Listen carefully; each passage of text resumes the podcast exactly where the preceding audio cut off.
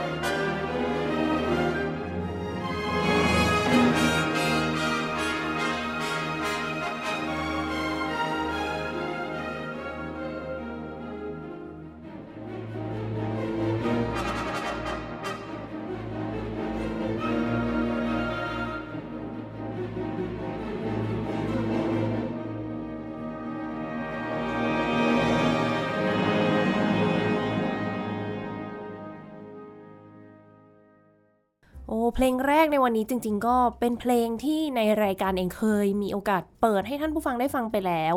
น่าจะมีสองสาครั้งเลย เนื่องจากว่าเป็นเพลงโปรดของใครหลายคน และแน่นอนว่าน่าจะเป็นเพลงโปรดของพี่ชัดด้วยใช่ไหมคะ เพลงอะไรคะเนี่ยชื่อฟินแลนเดียครับ ถูกต้องเป็นเพลงที่ผมชอบมาก เพลงหนึ่งอืมเลย ชอบหลายเพลงอ่าใช่มือมือชอบหลายเพลงถูกต้อง อะเพลงนี้ทำไมชอบเพลงนี้อะอ่ามัน ถ้าถ้าพูดถึงเพลงเนี้ยครับ ต้องมองย้อนกลับไปที่ตัวหลาย ๆ เพลงอีกหลาย ๆ เพลงเนี้ยคือด้วยคาแรคเตอร์อะมันเป็นเหมือนเป็นสร้างฝันสร้างภาพอืมอารมณ์ที่แบบฟังแล้วแบบเราสามารถเห็นภาพได้ว่ามันเขาสื่อสารถึงอะไรอือะไรอย่างเงี้ยม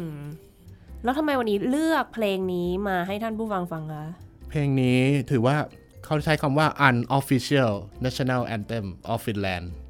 ก็คือเป็นเพลงชาติที่แบบไม่ใช่อย่างทางการของฟินแลนด์เลยอ่าทำไมเป็นงั้นน่ะ หรือว่าเนี่ยตามชื่อเลยฟินแลนเดียอย่างนี้ปะถูกต้องคืออ่าต้องต้องพูดอย่างนี้คือฟินแลนด์ฟินแลนเดียเนี่ย เป็นเพลงที่ใช้คำว่า press celebration music ซึ่งมันจะประกอบด้วยทั้งหมด 7 ท่อนหรือ 7 ฉาก ซึ่งซีเบเลียสเนี่ย ตัวซีเบเลียสเองเขานำมาจากเรื่องแบบตำนานปรัมปราของฟินแลนด์ทั้งหลายอืมส่วนฟินแลนเดียเนี่ยจะมาจากฉากสุดท้าย ซึ่งชื่อดั้งเดิมคือ Finland Awake ตื่นการฟินแลนด์ตื่นตื่นของตื่นฟินแลนด์อ่ามาจากฉากสุดท้าย ซึ่งไอ้ฟินแลนด์อเวกเนี่ยสุดท้ายอะกลายก็กลับมากลายมาเป็นฟินแลนเดียเนี่ยแหละอ่าฮะถามว่าอ่าแล้วก็มันมีเรื่องเรื่องที่ต้องพูดคือ ถามว่าทำไมถึงต้องมีการแต่งเพลง Press Celebration อืมคือฟินแลนด์เนี่ย อยู่ภายใต้การปกครองของจังหวัดจักรวรรดิรัสเซียอืมมาเนิ่นนานมาก ตั้งแต่แบบ โอ้ปี1808แถวแถวโซนนู้นเลยครับอืมปี1808คือจริง ๆ แล้วไอโซโซนไอประเทศฟินแลนด์นะครับ มันจะอยู่ติดกับสวีเดนและก็รัสเซียอืมซึ่งไอพื้นที่โซนสวีเดนนะครับ จะโดนรัสเซียรุกรานก่อนก็คือเหมือนแบบโดนยึด ตรงโซนพื้นที่โซนนั้นเขาจะเรียกว่า Grand Duchy of Finland อืมก็อ้าวคือมันเป็นไม่เขใช่ตเป็นของสวีเดน ไม่ใช่ก็คือเหมือนโดนรัสเซียยึดอ่าและก็คือแบบ ตรงนั้นน่ะจะเป็นเขตการปกครองเหมือนเป็นเขตการปกครองพิเศษของจักรวรรดิรัสเซียอ๋อเขาเลยเรียกว่า Grand Duchy of Finland ค่ะโอเค ซึ่งตอนแรกอะในตอนแรก คนที่เข้ามาปกครองอะครับ คือซาร์พระเจ้าซาร์อเล็กซานเดอร์ที่หนึ่งแต่ตอนนั้นอะคือท่านท่านได้ให้สัญญาว่าแบบเนี่ยฟินแลนด์ก็ยังจะคงเป็นฟินแลนด์อยู่ ใช้กฎหมาย รัฐบาลฟินแลนด์ ทุกอย่างยังเป็นฟินแลนด์อืมแต่ต่อมา ปี 1899 1899 เปลี่ยนเป็นพระเจ้าซาร์นิโคลัสที่สองอืมซึ่งตอนนั้นแหละ คือเขาเขานำความเป็นจักรวรรดิรัสเซีย ต้องเป็นจักรวรรดิรัสเซียเท่านั้น ตอนนั้นเขาเขาจะมีใช้ชื่อว่า February Manifesto of 1899 ก็คือจะเป็นการกำหนดให้ 1. ใช้สกุลเงินของจักรวรรดิรัสเซีย เป็นสกุลเงินหลัก 2. ให้ใช้ภาษารัสเซียเป็นภาษาหลัก 3. หนังสือพิมพ์และข่าวต่างๆ ต้องผ่านการตรวจสอบของจักรวรรดิรัสเซียก่อนอืม C ศาสนาคริสต์นิกายออร์โธดอกซ์ต้องเป็นศาสนาประจำชาติ 5. กองทัพทหารของฟินแลนด์ จะต้องเป็นของจักรวรรดิรัสเซีย เป็นรัสเซียนั่นแหละ ใช่ถูกคือคือเป็นคือคือเป็นรัสเซียเลยอืมใช้คำว่าจักรวรรดิรัสเซียค่ะ แล้วก็แน่นอนไม่มีใครพอใจอยู่แล้ว ชาวฟินแลนด์ไม่พอใจต้องมาตกสถานการณ์อะไรแบบเนี้ย แล้วจักรวรรดิรัสเซียก็ยังมีการแบบทำลายวัฒนธรรมหลาย ๆ อย่างของประเทศฟินแลนด์ด้วยนะอืมคือไม่ใช่แค่แบบให้บังคับใช้ทุกอย่างที่เป็นรัสเซียอย่างเดียว แล้วก็เนี่ยมันจะมีช่วงนั้นแหละก็แบบพวกศิลปินอะไรต่าง ๆ อะ ก็เริ่มแบบแสดงออกทางผลผ่านผลงานของตัวเองอ่ามันจะมีอ่าศิลปินท่านหนึ่งชื่อเอ็ดวาร์ดอิสโตใช้ชื่อภาพว่าชื่อว่า Attack จะเป็นรูปนกอินทรีนกเหยี่ยว แล้วก็เป็นผู้หญิงถือหนังสือกฎหมาย เป็นนกเหยี่ยวดึงภาพเป็นหนังสือเอ่อนกเหยี่ยวดึงหนังสือ ถ้าท่านผู้ฟังสนใจอาจจะต้องไปเปิด Google ดูเปิดเนาะ Google ใช่ชื่อถูกชื่อชื่อรูปอะไรนะ Attack Attack เออเอ็ดวาร์ดอิสโตค่ะวาดขึ้นในปี 1899เนี่ยแหละอ่าปีเดียวกันเลยเนี่ยฟินแลนเดียเนี่ยแหละในปีเดียวกันพันแปดร้อยเก้าสิบเก้า1899 ก็ยังมีการประท้วงอีกรูปแบบหนึ่งหลังจากที่แบบกองตรวจสอบได้มีการสั่งระงับอะไรก็ตามที่เป็นการประท้วง คือมันต้องผ่านการเซ็นเซอร์ผ่านอะไรคือเขาควบคุมหนักมาก ต่อต้านจักรวรรดิรัสเซียแบบเปิดเผย ซึ่งอ่าทำไม่ได้ พวกเขาจำเป็นต้องแบบทำการประท้วงในลักษณะแอบแฝงอ๋อซึ่งในปีนี้เขาก็ได้จัดการแบบจัดงานคอนเสิร์ตการกุศลอืมเพื่อแบบเป็นหาระดมทุนหาเงินบำนาญให้กับพวกเขาเรียกอะไรนักหนังสือพิมพ์อะอ๋อพวกนักข่าวอะไรทั้งหลายค่ะอย่างเงี้ย แต่อันนั้นอะคือจุดประสงค์แอบแฝง อ้าวแล้วจุดประสงค์หลัก เหมือนแบบต่อต้านนั่นแหละโอ้เขาก็แบบเนี่ยซีบิเลียสก็เลยได้ประพันธ์เพลงเนี้ยเป็นเพลงสั้นๆ มีซึ่งซึ่งบอกไปตอนตอนแรกคือมันมีเจ็ดฉาก เป็น press celebrations music อืมแล้วก็จะประกอบไปด้วยมี overture ฉากที่หนึ่งคือ the song of Valnamonan คืออะไรอะ คือมันจะเป็นเหมือนแบบตำนานประดำปราของ อ๋อ คือเขาเป็นคือตำนานนิยายนิทานอะไรใช่ของเป็นนิทานนิทานโบราณของฟินแลนด์อ๋อคือทั้งหมดทั้งเจ็ดฉากทั้งหมดเนี่ยคือเป็นเขานำมาจากนิทานหมดเลยอืมอะพอถึงฉากที่2 The Finns are baptized by Bishop Henri ฉากที่3 Scene of Duke Johann Court ฉากที่4 The Finns in 30 Years War ฉากที่5 The Great Hostility และฉากสุดท้ายซึ่งภายหลังก็กลายมาเป็นฟินแลนเดีย Finland Awakes และคือหลังจากที่เพลงนี้ได้แบบนำเสนอไปในงานนั้นใช่ไหม ตอนภายหลังอะ่ะคือมันจะมีทำนองตรงกลางช่วงที่เป็นฮีมเขาจะเรียกว่าทำนองฮีมที่เริ่มเล่นด้วยวูดวิน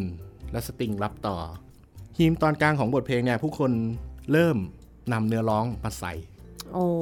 เป็นไม่ใช่ตัวซิบิเลสเองนะ เป็นผู้คนทั่วไปเนี่ยแหละนำมาใส่ ซึ่งตัวซิบิเลสก็แบบอะใส่ทำไมงงอ้าว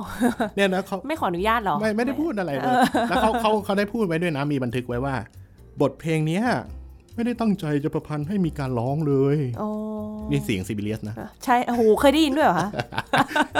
เนี่ยเพลงเนี้ยแบบแบบผมแต่งให้แบบเป็นออร์เคสตรานะ ไม่ใช่สำหรับการร้อง แต่ถ้าคนอยากจะร้องอะ ก็ห้ามไม่ได้เออ ก็คือเหมือนแบบเออก็ปล่อยเออปล่อยเบอร์ก็จะร้องก็ร้องไปอืมซึ่งเนี่ยเดี๋ยวจะเปิดเพลงให้ฟังนะครับ ช่วงตรงกลางที่มีการใส่เนื้อร้องเข้าไปอ่างั้นเดี๋ยวไปลองฟังกันได้เลยว่าพอใส่เนื้อร้องแล้วจะเป็นอย่างไรค่ะ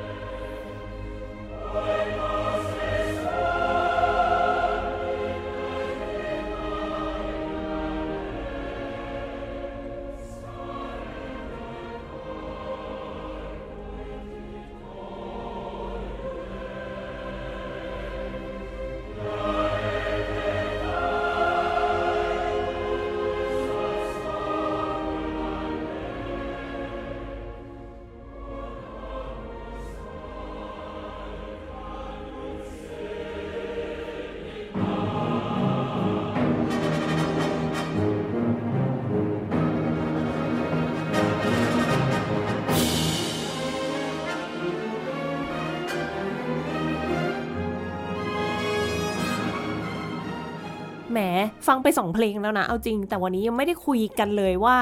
คุณเป็นใคร คุณมาที่นี่ได้ยังไงมาทำอะไรใช่ไหมอะงั้นก็ขอต้อนรับนะคะ พี่ชาติสวัสดีค่ะ สวัสดีครับ ผมชื่อ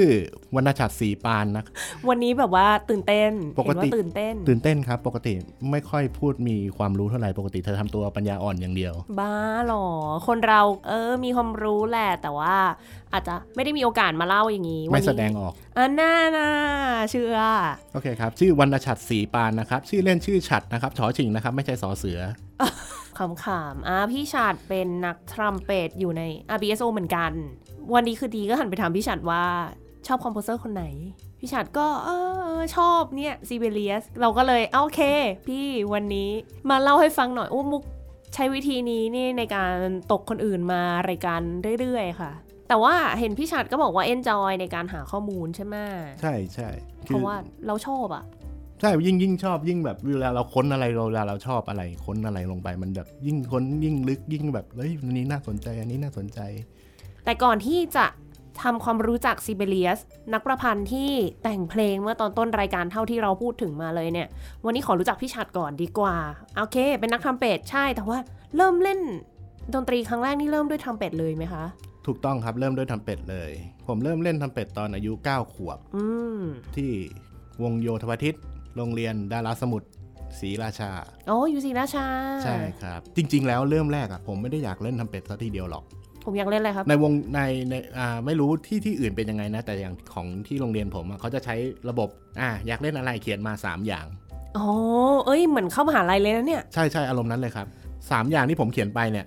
อย่างแรกคาริเนต อืมอย่างที่สองเฟรนช์ฮอนอ๋ออย่างที่สามทำเป็ด แล้วทำไมจับพลัดจับผลูไม่ได้อันที่สามก็คือเลยะพอเราเขียนไป3ามสามอย่างใช่ไหมครับ ก็คืออาจารย์ประจำวงเนี่ยเขาก็จะดูลักษณะร่างกายอืมดูฟัน เขาก็เลือกให้อ๋อออะเล่นทำเป็ดนะ แล้วก็ไม่รู้อะไรก็เอาแค่เล่นก็เล่น เล่นไปเรื่อยๆครับจากซึ่งตอนแรกไม่ได้มีความคิดอยากจะเรียนด้านดนตรีด้วยซ้ำอืมตอนแรกผมอยากเป็นหมอฟัน อ๋อเหรอ ใช่ เรียนสายวิทย์ด้วยปะเนี่ย ใช่ครับเรียนสายจะเรียนอ๋อ สายวิทย์ จะเรียนสายอ๋อวิทย์จะเรียน สุดท้ายก็ด้วยความที่ตอนนั้นคุณคุณพ่อคุณพ่อของผมเนี่ยฮะเขาบอกว่าเฮ้ยเนี่ยมันมีมปลายด้วยนะ เป็นเรียนดนตรีเลยสนใจไหมเขาพูดมามาเสนออย่างนี้ ตอนแรกไม่ได้สนใจเลยครับ ไม่ได้สนใจเลย จนมาวันหนึงไม่รู้คิดอะไรอยู่บ้าน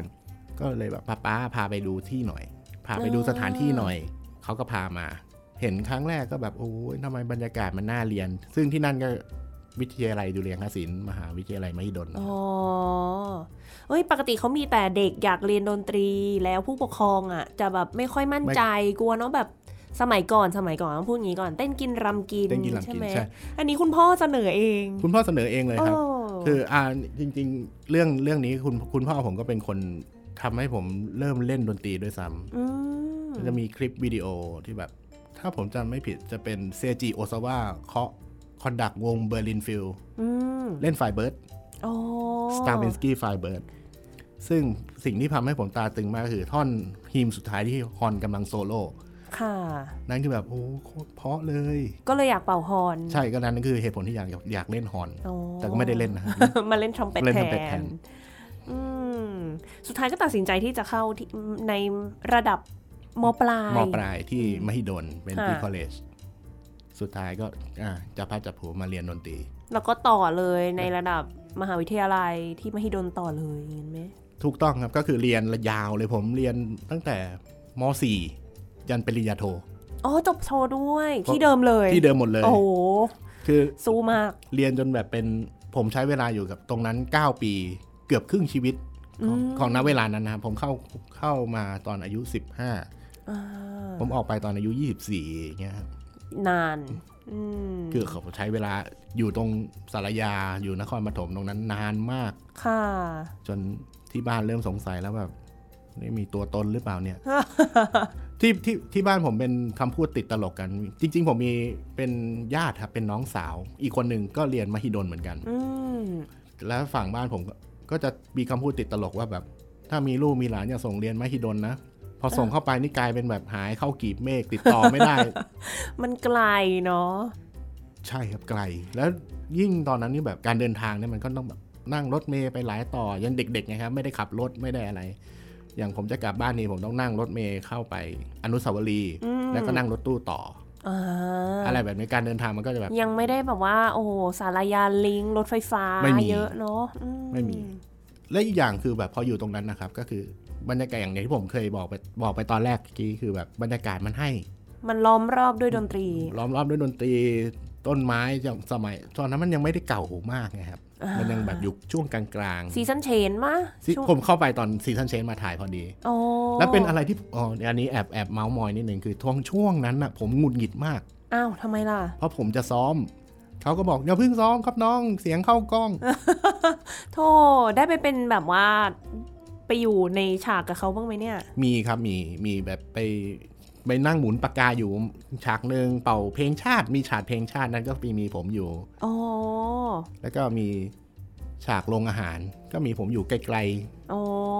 นี่เผื่อใครไปดูแล้วไปตามหาได้นะพี่วรรณชัดแล้วตอนนี้ก็มาทำงานกลายเป็นแล้วเรียบร้อยๆถูกต้องครับก็เป็นนักทรัมเป็ตเป็นนักทำเป็ดอยู่วง Royal Bangkok Symphony Orchestra ทำเป็ดสองครับ อ่าแล้วก็อยู่อ่าวงดุริยางค์กรมศิลปากรด้วยอ๋อใช่เป็นผมเป็นข้าราชการอยู่กับสำนักการสังคีตกรมศิลปากร เป่าทรัมเป็ตอย่างเต็มที่ เรียกว่าใช่ทำไมทำไมต้องแบบหยุดคิดขนาดนั้นด้วย เอ๊ะ มันยังไงนะเออเพราะว่าที่กรมศิลป์มันไม่ได้เฉพาะเล่นทำเป็ดไงครับ ผมต้องทำผมต้องอะไรเพลงด้วย เอาเหรอจะเป็นแบบมือใหม่หัดทำครับอ่า ยังแบบงู snake snake fish fish อยู่ งูงูปลาปลาขอบคุณมากวันนี้บอกเลยว่าเวลาซ้อมอยู่ในวงนี้พี่ชัดนี้เป็นคนเล่นมุกเยอะมาก จะแบบมุกภาษาอังกฤษแบบบ้านๆครับมุกภาษาอังกฤษบ้านแบบว่าเวลาสมมุติว่า conductor บอกเอาห้องที่ 44อะ44ๆ44กับ44 44 45นี่ไง ต้องอย่างนี้เลยนะคะ เวลาซ้อมอยู่พี่ชัดเออ ก็ถือว่าสร้างความสนุกสนานให้กับนักดนตรีในวงจินตนาการครับจินตนาการอ๋องั้นวันนี้เหมือนซิเราบิเลียสเลยเราจะมาพูดเรื่องซิบิเลียสเราจะมาฟังพี่ชัดจินตนาการเกี่ยวกับซิบิเลียสกันนะคะ โอเค ก่อนที่เราจะมาทำความรู้จักกับซิบิเลียสให้มากขึ้นเนี่ยเรารู้จักอะไรกับฟินแลนด์บ้าง แสงเหนืออ่าอันนี้คือคนที่จะพูดแรกๆแสงเหนือใช่แล้วมีอะไรอีกเราพอจะนึกออกไหมสแกนดิเนเวียอะไรอย่างงี้ปะเป็นแบบ คือแถบนั้น อ่า เป็นคนผมทอง เป็นใช่ส่วนใหญ่ เออ แล้วก็แบบทะเลบอลติก อ่า ถูกต้องครับ นึกไม่ออกเลยโอเค ตอนนี้เราพูดเรามาพูดเรื่องสถานที่ท่องเที่ยวเล็กๆแล้วกัน เนี่ย อันนี้ยอดนิยม น้ำพุธิดาแห่งทะเลบอลติกอืมนี่เป็นแบบสัญลักษณ์ของเมืองเฮลซิงกิเลยอ่า Senate Squareโอ้อยากไปเที่ยว จัตุรัสกลางเมืองนะ โบสถ์เทมเปลิโอคิโอ อืมอนุสาวรีย์ซิบิเลียสอ่างงมากทุกที่ดูเป็นแบบสถานที่ท่องเที่ยวสวยอ่าเดี๋ยวบอกบอกให้คร่าวๆ คือซิบิเลียสเนี่ย ฟินแลนด์นี่เขายกให้เป็นแบบฮีโร่ๆวีรบุรุษวีอะรบุรุษถูกต้องครับอืมมหาวิหารอุสเปนสกีเป็นศาสนานิกายออร์โธดอกซ์อืมที่มาจะมาช่วงช่วงรัสเซียจักรวรรดิรัสเซียนั่นแหละค่ะ หมู่บ้านซานตาคลอสโอ้ยใช่ซันตาคลอสอันนี้คือแบบสถานที่คร่าวๆอันนี้แบบนี้จะจะเป็นไกด์แทนแล้วนะแล้วนำเรื่อง 10 เรื่องที่น่าสนใจเกี่ยวกับฟินแลนด์มาให้ฟัง ฟินแลนด์อะเพิ่งได้เอกราชอะ1917 โอ้ก็หลังๆเลยเนาะคือ 2460อืมเพิ่งไม่นานมานี้เองเพิ่งเพิ่งได้รับเอกราชหมดสงครามโลกคสรั้งงครามที่หนึ่งโลกครั้งที่หนึ่งใช่ครับอ่าอย่างที่สองประเทศฟินแลนด์มิสยูนิเว r ร์สคนแรกของโลก อ๋อเหรอ ใช่ คนฟินแลนด์เป็นคนฟินแลนด์อะชื่ออาร์มีคูเซลาอืมอุ้ยตั้งแต่ปี 1952 โอ้นั่นคือคนแรกเลยอันดับ 3 ของสิ่งสิ่งที่น่ารู้คือ ฟินแลนด์เนี่ย ถือพาสปอร์ตที่ทรงอิทธิพลที่สุดของโลกอันดับที่อืม4โอ้นี่ถ้าเราถือพาสปอร์ตฟินแลนด์เนี่ยเราเข้าประเทศไหนก็ได้แล้วนะ เกือบทั้งโลก อันประเทศไทยนี่ถ้าจำไม่ผิดจะ 60 กว่านะ ท้ายๆ อยู่ท้ายๆเลย ดินแดนหมื่นทะเลสาบอืมฟินแลนด์มันล้อมรอบเป็นเป็นหมู่เหมือนอารมณ์แบบติดทะเลอะไรเงี้ยคือคล้ายๆเกาะเนาะคล้ายๆเกาะคือแบบจะมีทะเลสาบมีเกาะอะไรเยอะมากอืมข้อมูลที่เขาเขียนมาคือ1 1 8 7 8 8 8 แห่ง ทะเลสาบอหรอทะเลสาบ เยอะมาก แล้วก็สะอาดมาก โอ้ไม่มีหรอกแบบว่าเราเดินเดินไปเหยียบถุงกระดาษเหยียบถุงก๊อบแก๊บอะไรไม่มีอ่า ฟินแลนด์เนี่ยคือเป็นประเทศที่มีความเท่าเทียมทางเพศอันดับ 3 ของโลก พูดมาแค่นี้ก็คือเอาจริงนะ น่าอยู่มากเลย ชื่อชื่อพูดแบบติดไทยๆเลยครับ ชื่อก็บอกอยู่ฟินอ๋อฟินแลนด์เป็นฟินแลนด์นั่นเองใช่คือแบบอยู่ไปแล้วแล้วฟิฟินอ่าอันนี้เด็กเด็กปัจจุบันอาจจะไม่รู้จักนั่ฟินแลนด์คือต้นกำเนิดของโนเกีย อ๋อใช่ บ้าเด็กปัจจุบันก็ยังรู้จักแหละมั้งอ่าเขาเด็กปัจจุบันมันเขาอาจจะไม่รู้จัก 3310 ที่เอาไปเคลี้ยงเล่นแล้วเรามาโทรต่อได้ ล่าสุดเขารู้จักแต่ iPhone 15 ที่ตกจากเครื่องบินปัเป็จนจุบันคู่ก็แข่งกันนะ ปัจจุบันกลายเป็นอ่าไอซัมซัมซุง iPhone ออปโปอะไรไปหมดแล้วโนเกียอืมหายไปแล้ว มันก็ค่ะมันยังมีอยู่แต่แค่แบบมันไม่ได้รับความนิยมเหมือนเดิมอ่าข้อที่ 7 น้องมุกรู้จักอันนี้ไหมตืดตืดตืดตืดตืดตืด ตืดตืดตืดทำนองเพลงเอ้ยทำไมคุ้นๆน่ะ Angry Bird อ๋อ Angry Bird ใช่ ฟินแลนด์ ประเทศฟินแลนด์เนี่ยแหละ คือบริษัทเอ่อที่พัฒนาเกม Angry Bird ขึ้นมาอ๋อโอ้ตอนนี้ก็มีทั้งแบบเป็นมีทั้งหนังมีทั้งซีรีส์อะไรของของเขาเองเลยนะ ก็เป็นเกมที่แบบ คนเล่นกันทุกบ้านทุกเมืองอะอยู่ใช่ยุคหนึ่งสนุกมาก แต่ก็หัวร้อนมากเช่นกัน ก็ Angry อะนะเออประเทศฟินแลนด์เนี่ย ชาวฟินแลนด์น่ะชอบชื่นชื่นชอบการซาวน่า เป็นชีวิตจิตใจ เขาหนาวใช่ไหมประเทศเขาหนาวแล้วก็แบบ นั่งนั่งดูตอนที่ทำข้อมูลนะครับ ก็นั่งดูรูป ก็เห็นแบบเป็นเมืองหิมะสีขาวนั่งซาวน่าดูหิมะกันโอ้โหน่าจะฟินน่าดูอืมน่าจะมีความสุข yeah ฟินแลนด์อันนั้นแล้วก็เนี่ยระบบการศึกษาของฟินแลนด์ดีระดับต้นๆของโลกอืมไม่พูดรายละเอียด แล้วก็อันนี้ข้อที่ 10 ข้อสุดท้าย ชาวฟินแลนด์เนี่ยเฉลี่ยกินกาแฟมากที่สุด ในโลก วันละกี่แก้วเนี่ย7ต่อคนเนาะต่อคน เฉลี่ยกินอาจจะไม่ใช่ทั้งหมดก็ได้ บางบางทีเราเอาไปถามชาวฟินแลนด์จริงๆเขาอาจบอกว่าผมไม่ได้กินเยอะขนาดนั้น แปลว่ามันต้องมีคนที่กินเยอะมากมันก็ต้องมีคนที่เลยกินเยอะขึ้นมาก ไม่งั้นค่าเฉลี่ยมันไม่ได้ออกมาอย่างนี้ มันคือกี่ช็อตละแก้วปะเนี่ย ใช่ใช่บ้าไปแล้ว ประเทศเขาหนาวเนาะฮะโอเคนี่คือเรื่องสั้นๆ เกี่ยวกับฟินแลนด์ที่แบบก่อนที่เราจะทำความรู้จักกับซิบิเลียสกัน ค่ะ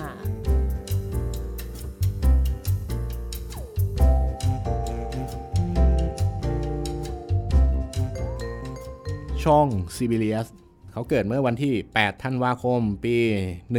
1865 ที่เมืองฮามีนลินนาซึ่งเป็นพื้นที่การปกครองของจักรวรรดิรัสเซียอ๋อจะเรียกว่ามันคือสวีเดนเลยก็ได้ จะใช้คำนี้เลยก็ได้อืมแล้วก็เนี่ยคุณพ่อของเขาเนี่ยชื่อคริสเตียนกูสตาฟซิบิเลียสเขาเป็นหมอ โอ้ คุณแม่ชื่อว่ามาเรียชาร์ลอตตาซิบิเลียส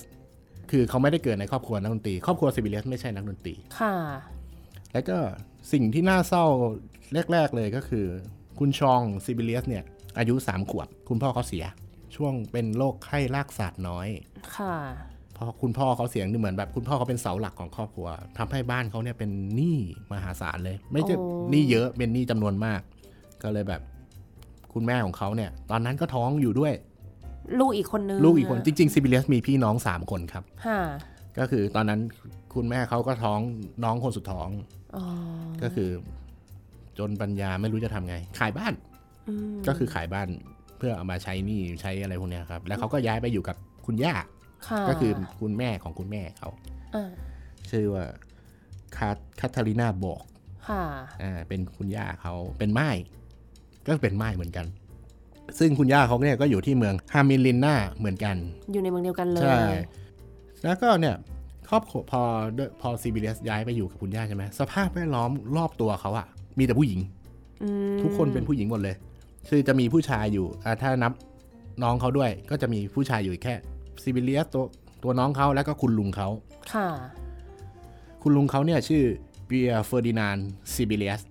คนนี้แหละ ที่ทำให้ซิบิเลียสสนใจดนตรีอืมเขาเขาเขาชื่นชอบดนตรีมาก บ้านเขาไม่ใช่ครอบครัวนักดนตรีก็จริง แต่มีมีเปียโน upright อยู่ที่บ้าน ค่ะอะไรแบบนี้ก็พวคืกอเปียโนที่มันตั้งติดผนังใช่ ย่านั้นถูกต้องครับ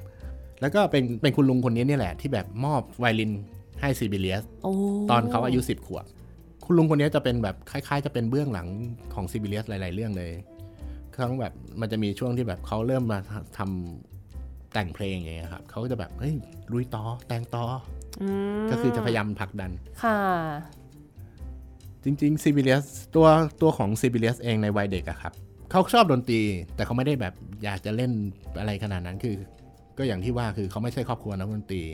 เขาสนใจธรรมชาติมากอืมมันจะเขาเขาจะชอบแบบเหมือนวิ่งเล่นสับภาษาเด็กอะครับ วิ่งเล่นรอบๆหมู่บ้าน รอบๆเมืองอะไรเงี้ย คือเมืองสมัยนั้นก็จะเป็นแบบเขียวๆอะไรพวกเนี้ยคือเขาชอบธรรมชาติมาก แล้วก็มันจะมีช่วงทุกทุกเดือนฤดูร้อนอะไรเงี้ยครับเขาก็จะพักหนีไปอยู่ที่เมืองโลวีซาแบบเมืองชายฝั่งติดทะเล ช่วงฤดูร้อนค่ะเนี่ยซิซิบิเลียสเขียนใบเขียนบันทึกไว้ เขาพูดเป็นคนพูดเอง เขาบอกว่าสำหรับผมโลวีซ่าบ่งบอกถึงแสงแดดและความสุขอืม ส่วนที่เมืองฮามิลิน่าเนี่ย คือที่ที่ผมต้องไปโรงเรียน อุ้ยรู้เลยว่าไม่ enjoy ไม่ enjoy คือเนี่ยโลโลวีซ่านี่คืออิสระใช้คำแบบอิสระอ๋อซีบีเสกล่าวไว้ จุดจุดที่ทำให้ซีบีเเริ่มเล่นดนตรีจริงๆอะครับ ก็คือซีบีเเริ่มเต้นอ่าเริ่มเล่นเปียโน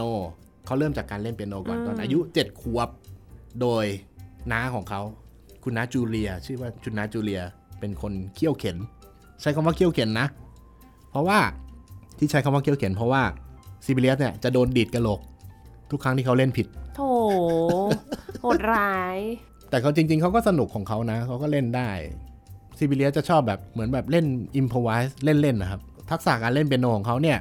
มาจากการ improvise เล่นไปเรื่อยเล่นไปเรื่อยๆแต่ก็แบบไม่ลืมที่จะหัดอ่านโน้ตเหมือนกันอืม ซึ่งอาพอภายหลังเนี่ยก็คือซิบิเลียก็เปลี่ยนจากการเล่นเปียโนมาเล่นไวโอลิน มาเล่นไวโอลินแทน ซึ่งเขา enjoy กว่า เขาชอบเล่นไวโอลินมากกว่า แล้วก็เนี่ยอย่างที่บอกตอนแรกคือซิบิเลียสมีพี่น้องสองสั่งอีกสองคนใช่ไหมคืออีกคนคนโตพี่สาวเนี่ยชื่อลินดา ก็จะเล่นเปียโน แล้วก็น้องชายของเขาเนี่ยคริสเตียนเล่นเชลโล โอ้ก็กลายเป็นเล่นกันครบเขาเลยเขาก็มาเล่น trio กันโอ้เล่นพกัอนดีสามสามพี่น้องเนี่ยก็เล่นกัน แล้วก็เนี่ยมีอ่าเกร็ดเล็ก ๆ ให้ น้องชายของเขาเนี่ยคริสเตียนเนี่ยครับ ต่อมาเนี่ยเขาเป็นเขาได้เป็นจิตแพทย์ที่มีชื่อเสียงมากโอ้เหรอในฟินแลนด์ เป็นเนี่ยอาจารย์มหาวิทยาลัยหัวหน้าแพทย์ โรงพยาบาลลาปินฮาตีแล้วก็เป็นแบบผู้นำแบบการจิตแพทย์สมัยใหม่อะสมัยโอ้อย่างนั้นเลย ครับครอบครัวคนดังนะเนี่ยครอบครัวดังถูก แต่ลินคนพี่สาวนี่ก็เป็นด้วยความที่แบบ เป็นผู้หญิงแบบยุคโบราณนะครับ ที่แบบเหมือนอาจจะแบบต้องแบบอยู่ใต้ผู้ชายอะไรอย่างเงี้ยอ่าอย่างเป็นก็แม่สีเรือนแบนอยู่เมียสีบ้านเรือนก็เลยแบบไม่ไม่ได้มีบันทึกอะไรออกมามากมายค่ะเนี่ยเนี่ยแต่ช่วงช่วงช่วงช่วงวัยเด็กของเขาเนี่ยเขาเขาก็จะมีแบบ พอเขาย้ายไปอยู่กับคุณย่าเพื่อนเพื่อนละแวกบ้านเนี่ยก็มีเล่นดนตรีบ้างเล่นเงี้ยเขาก็แบบไปเล่นไปแจมกับชาวบ้านเขาไปเล่นกับอืมไปเล่นกับเขาไปเรื่อยอะไรเงี้ยครับแล้วแบบช่วงนี้แหละ ที่แบบเริ่มมีการแต่งเพลงแล้วอืมเขาก็เริ่มแบบเขียนเพลงแบบเล่นแบบทีโอเป็นโอควอเตตอะไรพวกเนี้ยครับ เล่นแบบ วงเพลงเป็นสั้นเป็นกลุ่มเล็กใช่เป็นเหมือนแบบเล่นเล่นแบบเขียนเล่นเล่นกันเองสนุกสนุกอย่างเงี้ยครับๆเรานี่คือเขาเรียนจริงจังหไม่ได้เรียนยังไม่ได้เรียนจริงจังยังเลยยังเลยจะแต่งได้แล้วนะ ก็คือแบบทุกอย่างมาจากการแบบที่คุณนาเขาสอนอย่างเดียวอ๋อมาจากการที่เขาชอบอิมพอไวส์เล่นอืมโดนเปียโนโดนโสดใช่ถูกต้องครับ มันมีบันทึกไว้อันเนี้ยมีบันทึกไว้อันหนึ่งก็คือ ช่วงประมาณปี 1881เนี่ยซิบิเลียสได้ประพันธ์เพลง Water Drop หยดน้ใช่สำหรับไวโอลินและเชลโลำอืมอันนี้เป็นหลักฐานที่บอกว่าคือมันจดจากจดหมายของเขาเอง เขาเขียนไว้บันทึกไว้ ถึงแม้จะน่าเบื่อ แต่ก็ยังดีที่มีอะไรให้ทำตอนวันฝนตก โอ้ยซึ่งเนี่ยเพลงเพลงนี้เป็นเพลงสั้น ๆ ครับเดี๋ยวจะลองเปิดให้คุณผู้ฟังลองฟังดูค่ะว่าถ้าระหว่างฝนตกของซีเบเรียส ใช่ เป็นยังไง เป็นยังไง มันไม่เสีน่ายงหยเบื่อดน้อืมงั้นเดี๋ยวไปฟังกันได้เลยค่ะำค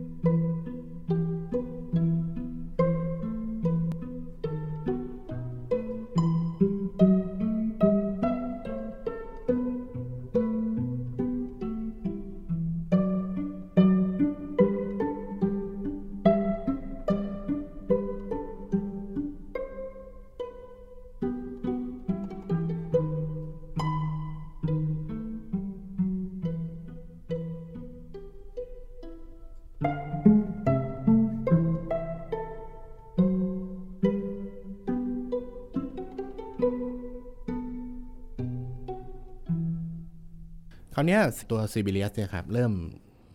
เริ่มเรียนไวโอลินจริงจัง ตอนปี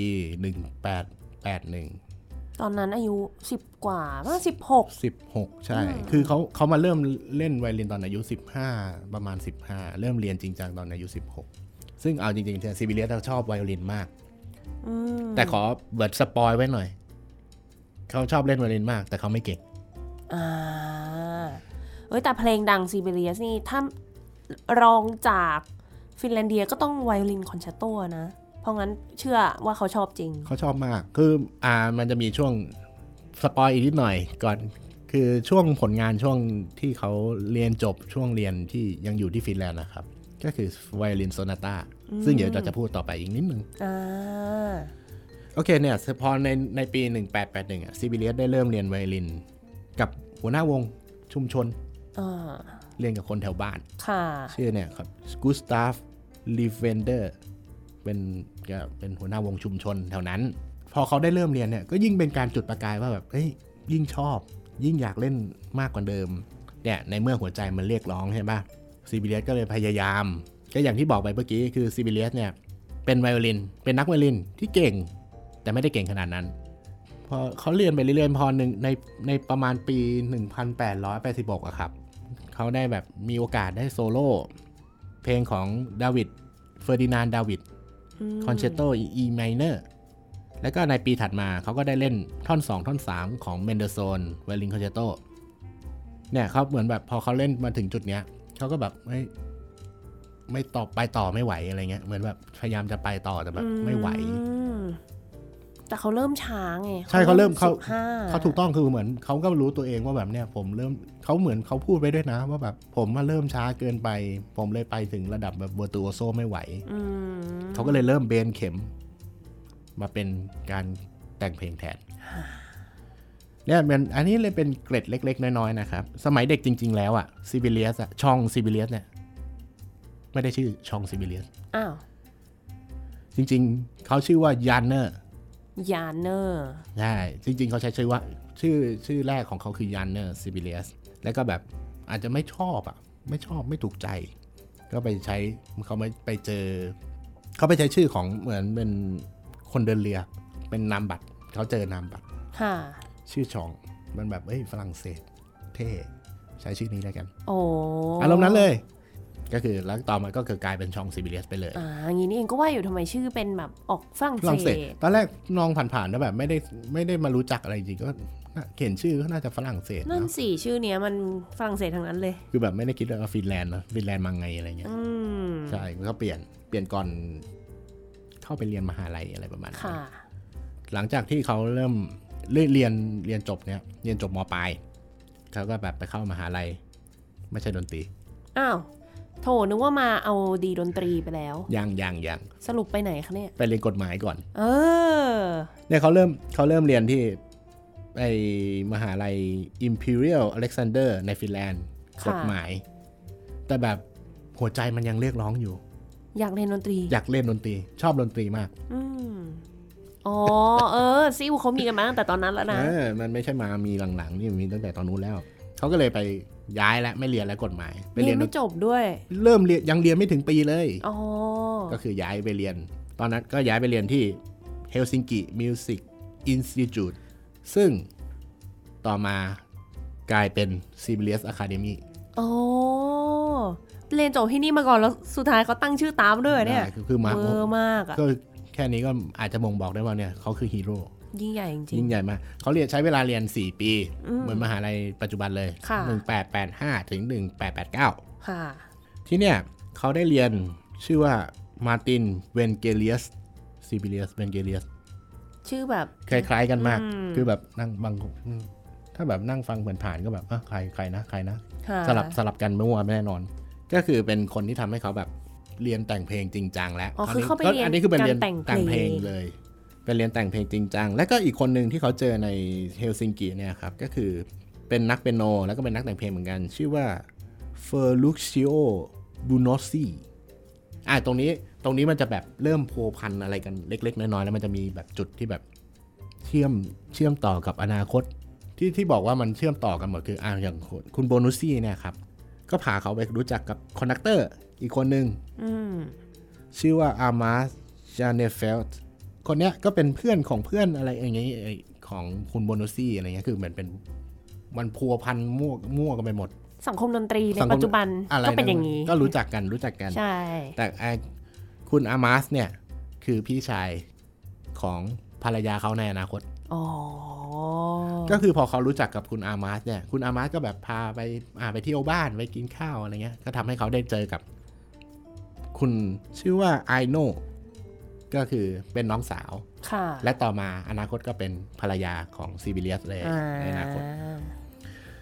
โอเค ช่วงเนี้ยครับ ก็คือช่วงที่เขายังเรียนที่เฮลซิงกิเนี่ยเขาได้ประพันธ์เพลงไว้หนึ่งเพลง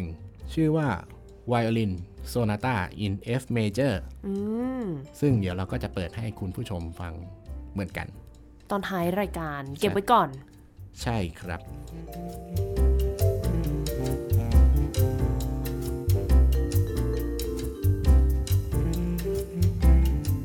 หลังจากที่ซีบิเลียสเนี่ยครับ คือพอเขาเรียนจบจากที่เหมือนจบปริญญาตรีเนาะสี่ปีจบที่เฮลซิงกิเนี่ยเขาก็ได้มีแบบไปเรียนต่อ เขาเริ่มไปเรียนต่อที่เบอร์ลินที่เยอรมันก่อน เขาเรียนกับอัลเบิร์ตเบเกอร์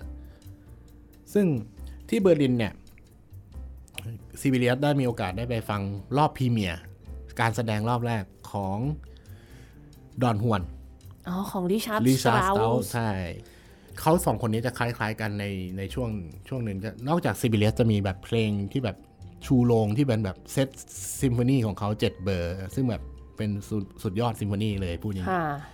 เขาก็จะแต่งเขาเรียกว่า symphonic poem tone poem เนี่ยครับคือเป็นเพลงที่แบบมีเล่าเพลงพรรณนา เพลงเล่าเรื่องราวอืมอะไรทั้งหลาย ที่ที่เบอร์ลินเนี่ยแหละที่เขาได้ได้ได้แบบแลรับแรงบันดาลใจมาเต็มๆเลย ก็คือมันมีวันหนึ่งซีบิเลียสเนี่ยเขาได้มีโอกาส ไปฟังวงเบอร์ลินฟิลฮาร์โมนิกเล่น โดยตอนนั้นน่ะเป็น conductor คือโรเบิร์ตคายานุสก็เป็นชาวฟินแลนด์เหมือนกันอืมแล้วก็เพลงที่เขานำมาแสดงวันนั้นน่ะก็คือเพลงของคายานุสเองเป็นคนแต่งเองอ๋อชื่อชื่อชื่อเพลงว่า ไอโน เนี่ยเพลงเพลงนี้แหละคือมันแบบทำให้ซีบีเเริ่มแบบ เอ้ย เพลงเราเราทำเพลงที่มีเรื่องราวอย่างนี้มั่งดีกว่าอะไรเงี้ยอ๋อที่เนี่ยเป็นจุดประกายทำให้เกิดแบบ เขาซีบีเเนี่ยนำตำนานของฟินแลนด์นะครับ ชื่อคาเลฟาร่ามาแบบเอามาใช้ในการสร้างเป็นพื้นฐานสร้างเพลงของเขาในอนาคตอืมเขาอยู่ที่ที่เยอรมันเนี่ยหนึ่งแปดแปดเก้าถึงหนึ่งแปดเก้าศูนย์ค่ะ แล้วเสร็จแล้วเขาก็พอ1890เขาก็ย้ายไปอยู่ที่เวียนนา ไปศูนย์กลางของดนตรีใช่ไปสุดเนี่ยจริงๆคือที่นั่นนี่แบบโอ้โห สุดยอดแรงบันดาลใจ เขาไปเรียนกับโรเบิร์ตฟุคส์กับคาร์ลโกลด์มาร์ก ที่เนี่ยแหละแบบซิบิเลียสได้แรงบันดาลได้แรงบันดาลใจอย่างสูงอย่างมากจากแอนตันบรูคเนอร์ก็เป็นอีกนักประพันธ์ ซึ่งซึ่งที่ซึ่งในเวลานั้นเนี่ยเขาใช้คำว่านี้เลย นักแต่งเพลง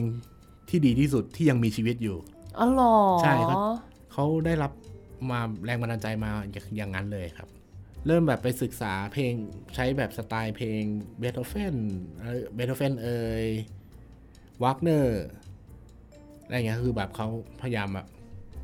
ช่วงที่เขาอยู่ที่เวียนนาเนี่ย คือซึมซับเหมือนแบบโอ้โหทุกอย่างมันรายล้อมไปหมด ที่ที่เวียนนาเนี่ยแหละ คือ ก่อนหน้าเนี้ยก่อนหน้านี้ซิบิเลียสเขาจะแบบแต่งเพลงแบบเพลง solo instrument อะไรพวกนี้ใช่ไหมครับ เพลงแบบยิบย่อยเพลง trio เพลง piano quartet แต่ที่เวียนนาเนี่ยแหละที่เขาเริ่มแบบแต่งเพลงที่เป็นแบบ orchestra pieceเอาเพลงใหญ่ ใช่นะเขาเริ่มเริ่มแต่งเป็นแบบ orchestra แล้ว ที่อืมเริ่มเขาเริ่มที่เวียนนา เพราะแบบเอ่อได้รับอิทธิพลมาจากบรูคเนอร์เบโธเฟนอะไรทั้งหลายเนี่ยครับตอนอยู่นู่นอาจจะเจอแต่วงเล็กใช่ๆคือแบบในหมู่บ้านในชุมชนด้วยกัน ก็อย่างอย่างที่บอกไปคือซิบิเลียสเนี่ยเขาเขาอยู่กับชุมชนเป็นเหมือนแบบวงชุมชนเงี้ยเล่นกันเองพี่น้องเพื่อนบ้านละแวกบ้านอะไรเงี้ยคือเขาไม่ได้แบบมาเจอกับสังคมพอพอได้มาเจอสังคมดนตรีจริง ๆอะอืมแบบโอ้ open mindตอนนั้นฟินแลนด์อาจจะยังไม่มีเนาะ ด้วยด้วยความที่แบบอ่าฟินแลนด์อยู่ตกตกอยู่ภายใต้การปกครองของจักรวรรดิรัสเซียด้วยเขาเขาใช้เวลาปีเดียวหนึ่งที่อยู่เวียนนาที่อยู่เวียนนาหนึ่งแปดเก้าศูนย์หนึ่งแปดเก้าหนึ่งเนี่ย ก็คืออยู่เบอร์ลินหนึ่งปี คือเขาอยู่เวียนนาใช้หนึ่งปีใช้คำว่าเนี่ยใช้คำว่าเรียนเรียนที่เวียนนาเบอร์ลินอะปีอย่างละปีค่ะ แต่ช่วงระยะเวลาแต่หนึ่งแปดแปดเก้าถึงหนึ่งแปดเก้าศูนย์อะไรเงี้ยเขาก็วนเวียนไปมาอืม ยุ่นอะ จนจนกระทั่งหนึ่งเก้าศูนย์ศูนย์นู่นพันปีพันเก้าร้อยใช่ปีพันเก้าร้อยคือเขาก็สลับไปสลับมาเงี้ยคือแบบศึกษาฟังเพลง แต่งเพลงไปเรื่อยอืมๆช่วงระหว่างปีไอหนึ่งแปดแปดเก้าแปดอะไรหนึ่งแปดอะไรพวกเนี้ยเขาเริ่มจริงๆเขาเริ่มแต่งซิมโฟนีแล้วนะอืมก็คือเพลงทุกเพลงของเขาอะเขาจะเริ่มเขาจะทยอยแต่งไปเรื่อยๆต่อยๆไปเรื่อยๆแล้วก็ซิบิเลียสเนี่ยเป็นอีกคนหนึ่งที่แก้งานตัวเองบ่อยมาก final หนึ่ง final ที่สอง final final finalหลายๆเพลงหลายๆเพลงของเขาอะ คือพอเขาแต่งไปเล่น premiere ปุ๊บ ไม่ชอบ อ๋อ คือเล่นแสดงแล้วด้วย เล่นแสดงแล้วไม่ชอบแก้ใหม่เออแล้วก็เล่นใหม่ แสดงใหม่ ก็ไม่ชอบอีกบางทีเนี่ยก็แบบโอเค ชอบแล้วเก็บพอแล้วส่วนมากเขาจะแก้แบบอย่างละครั้งอะไรเงี้ยครับอืมจะไม่ไม่จะไม่เหมือนสตราวินสกี้ที่แบบ โอเค แก้ตรงนี้ โอเค ขายเพลงใหม่อืมขายขาย พอหลังจากช่วง 1990 ไปเอ้ย1900 1900 ไปเนี่ยเขาก็แบบเดินทางเดินทางไปทั่วเลย ไปอิตาลีประเทศรอบๆ สแกนดิเนเวียอะไรหลายๆอย่างอืมโบโลเวียเขาไปทำทุกอย่าง ใช้เวลาครอบครัวสังสรรค์แล้วก็แต่งเพลง conducting อืมก็คือตอนช่วงช่วงนี้ซีบีเดก็แบบเริ่มงานงานพวกเล็ก ๆ น้อยๆอย่าเรียกว่าเล็กน้อยๆก็คือแบบก็งานดนตรีอะครับ แต่งเพลงคิด conduct บ้าง มีมีไปนี่ด้วย มีฝรั่งเศสตอนหลังก็ย้ายไปอยู่ไปไปอเมริกา ทุกคนต้องไปจบที่อเมริกาหมดเลยนะเนี่ย ใช่ใช่หลายหลายๆคน นักประพันธ์เพลงช่วงยุคโรแมนปลายโรแมนติกเนี่ยเข้าศตวรรษที่ 19 เข้า 20 เนี่ย อาจจะเป็นว่าช่วงนั้นน่ะมันเป็นภาวะสงครามมันจะเจอภาวะสงครามเยอะอืมเขาก็จะอพยพหนีกันไปอยู่ที่อเมริกากันเราเป็นรัสเซียทั้งนั้นเลยนะที่ใช่ไปถูกอะอันนี้ก็จักรวรรดิรัสเซีย ใช่ใช่แล้วมันจะ จริงๆมันจะมีเรื่องเกี่ยวกับสงคราม คือเนี่ยตัวซิบิเลียสเนี่ยผ่านสงครามโลกทั้งสองครั้งเลยอืมแต่สงครามโลกกับเขาเนี่ยแทบจะไม่มีผลอะไรเลยด้วยซ้ำอันนี้จะพูดพูดคร่าวๆ คืออย่างสงครามโลกครั้งที่หนึ่งเนี่ยแทบจะไม่มีผลอะไรกับเขาเลยค่ะเขาบอกในบันทึกคือเขาบอกว่าเขาอยู่ห่างไกลกับจุดปะทะมากอ๋อไกลมาก็คือแบบไม่รู้เขาก็ยิงไปแต่งเพลง ไม่ต้องไปเป็นทหารด้วยไม่ต้องเกณฑ์ไม่ไม่ไม่เออเพราะช่วงนั้นเขาก็อายุเยอะแล้วอ๋อช่วงสงครามเออจริง ๆ มีเรื่องเล่านะแต่จริงๆไม่ได้เกี่ยวกับซิบิเลียสด้วยอืมเรื่องอะไรอะ เกี่ยวกับสงครามโลกกับ composer เนี่ยแหละ อืมก็คือไม่แน่ใจว่าน้องมุกรู้จักอ่าแอนทอนเวเบิร์นไหมอ่าอันโทนเวเบิร์นก็คือ คนเขาจะเป็นนักแต่งเพลงในแบบยุคสมัยใหม่แล้ว ใช้แบบทเวลโทนอะไรพวกนั้นนะคพรัวบกแบบว่าใช้คณิตศาสตร์อะใช่เนาะใช่ตัวใช่เลแบบตัวเลขขมาคิด คือคนนั้นน่ะอยู่ใจกลางเขาเขาจะมันจะมีสงครามโลกครั้งที่สองเขาเป็นคนเยอรมันใช่ไหมแล้วก็เป็นคนที่ไม่สนอะไรทั้งนั้นอืมไม่สนอะไรเลย ข้างนอกเขายิงโยนระเบิดอะไรกัน ไม่สนแต่งเพลง อยู่บ้านแต่งเพลง อยู่บ้านแต่งเพลง จน อันนี้มันเป็นเรื่องเล่าที่เกี่ยวกับการเสียชีวิตของเขาค่ะ ก็คือเขาลงมา เนี่ยแต่งเพลงอยู่บ้าน แล้วก็ลงมาหน้าบ้านสูบบุหรี่แล้วก็ปังอ้าวโถ คือแบบไม่สนอะไรขนาดนั้น ก็นะเป็นขั้วตรงข้ามกันกับซิเบเรียสที่อยู่ห่างไกล อันนี้ใช่อยู่ใช่ไกลอยู่มาก ตรงใจกลางเลย แต่ก็เออไม่สนอยู่ดี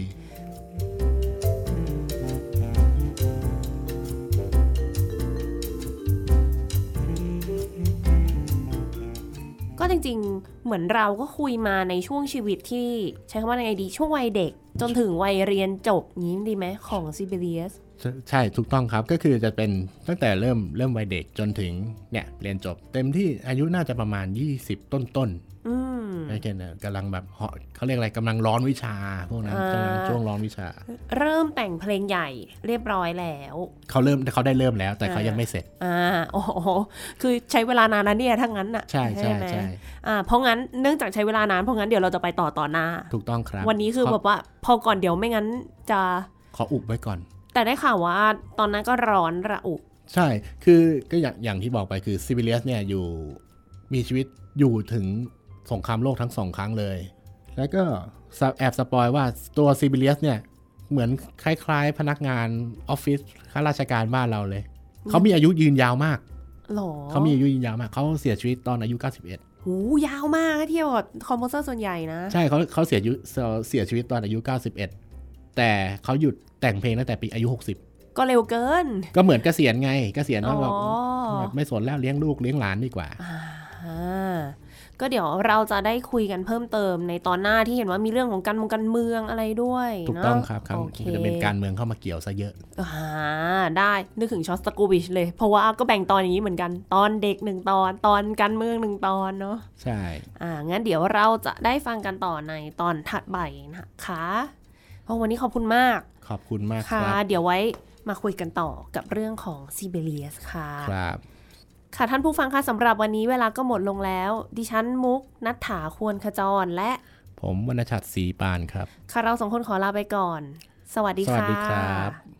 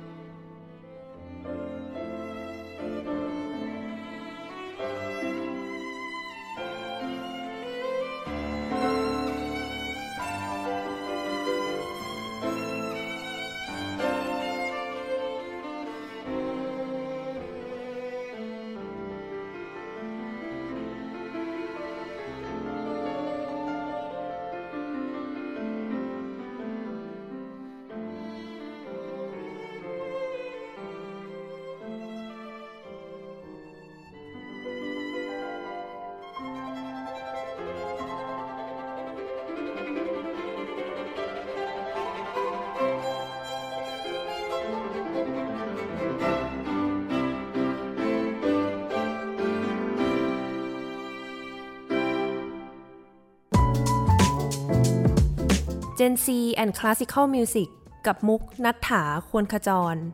Thai PBS Podcast View the world via the voice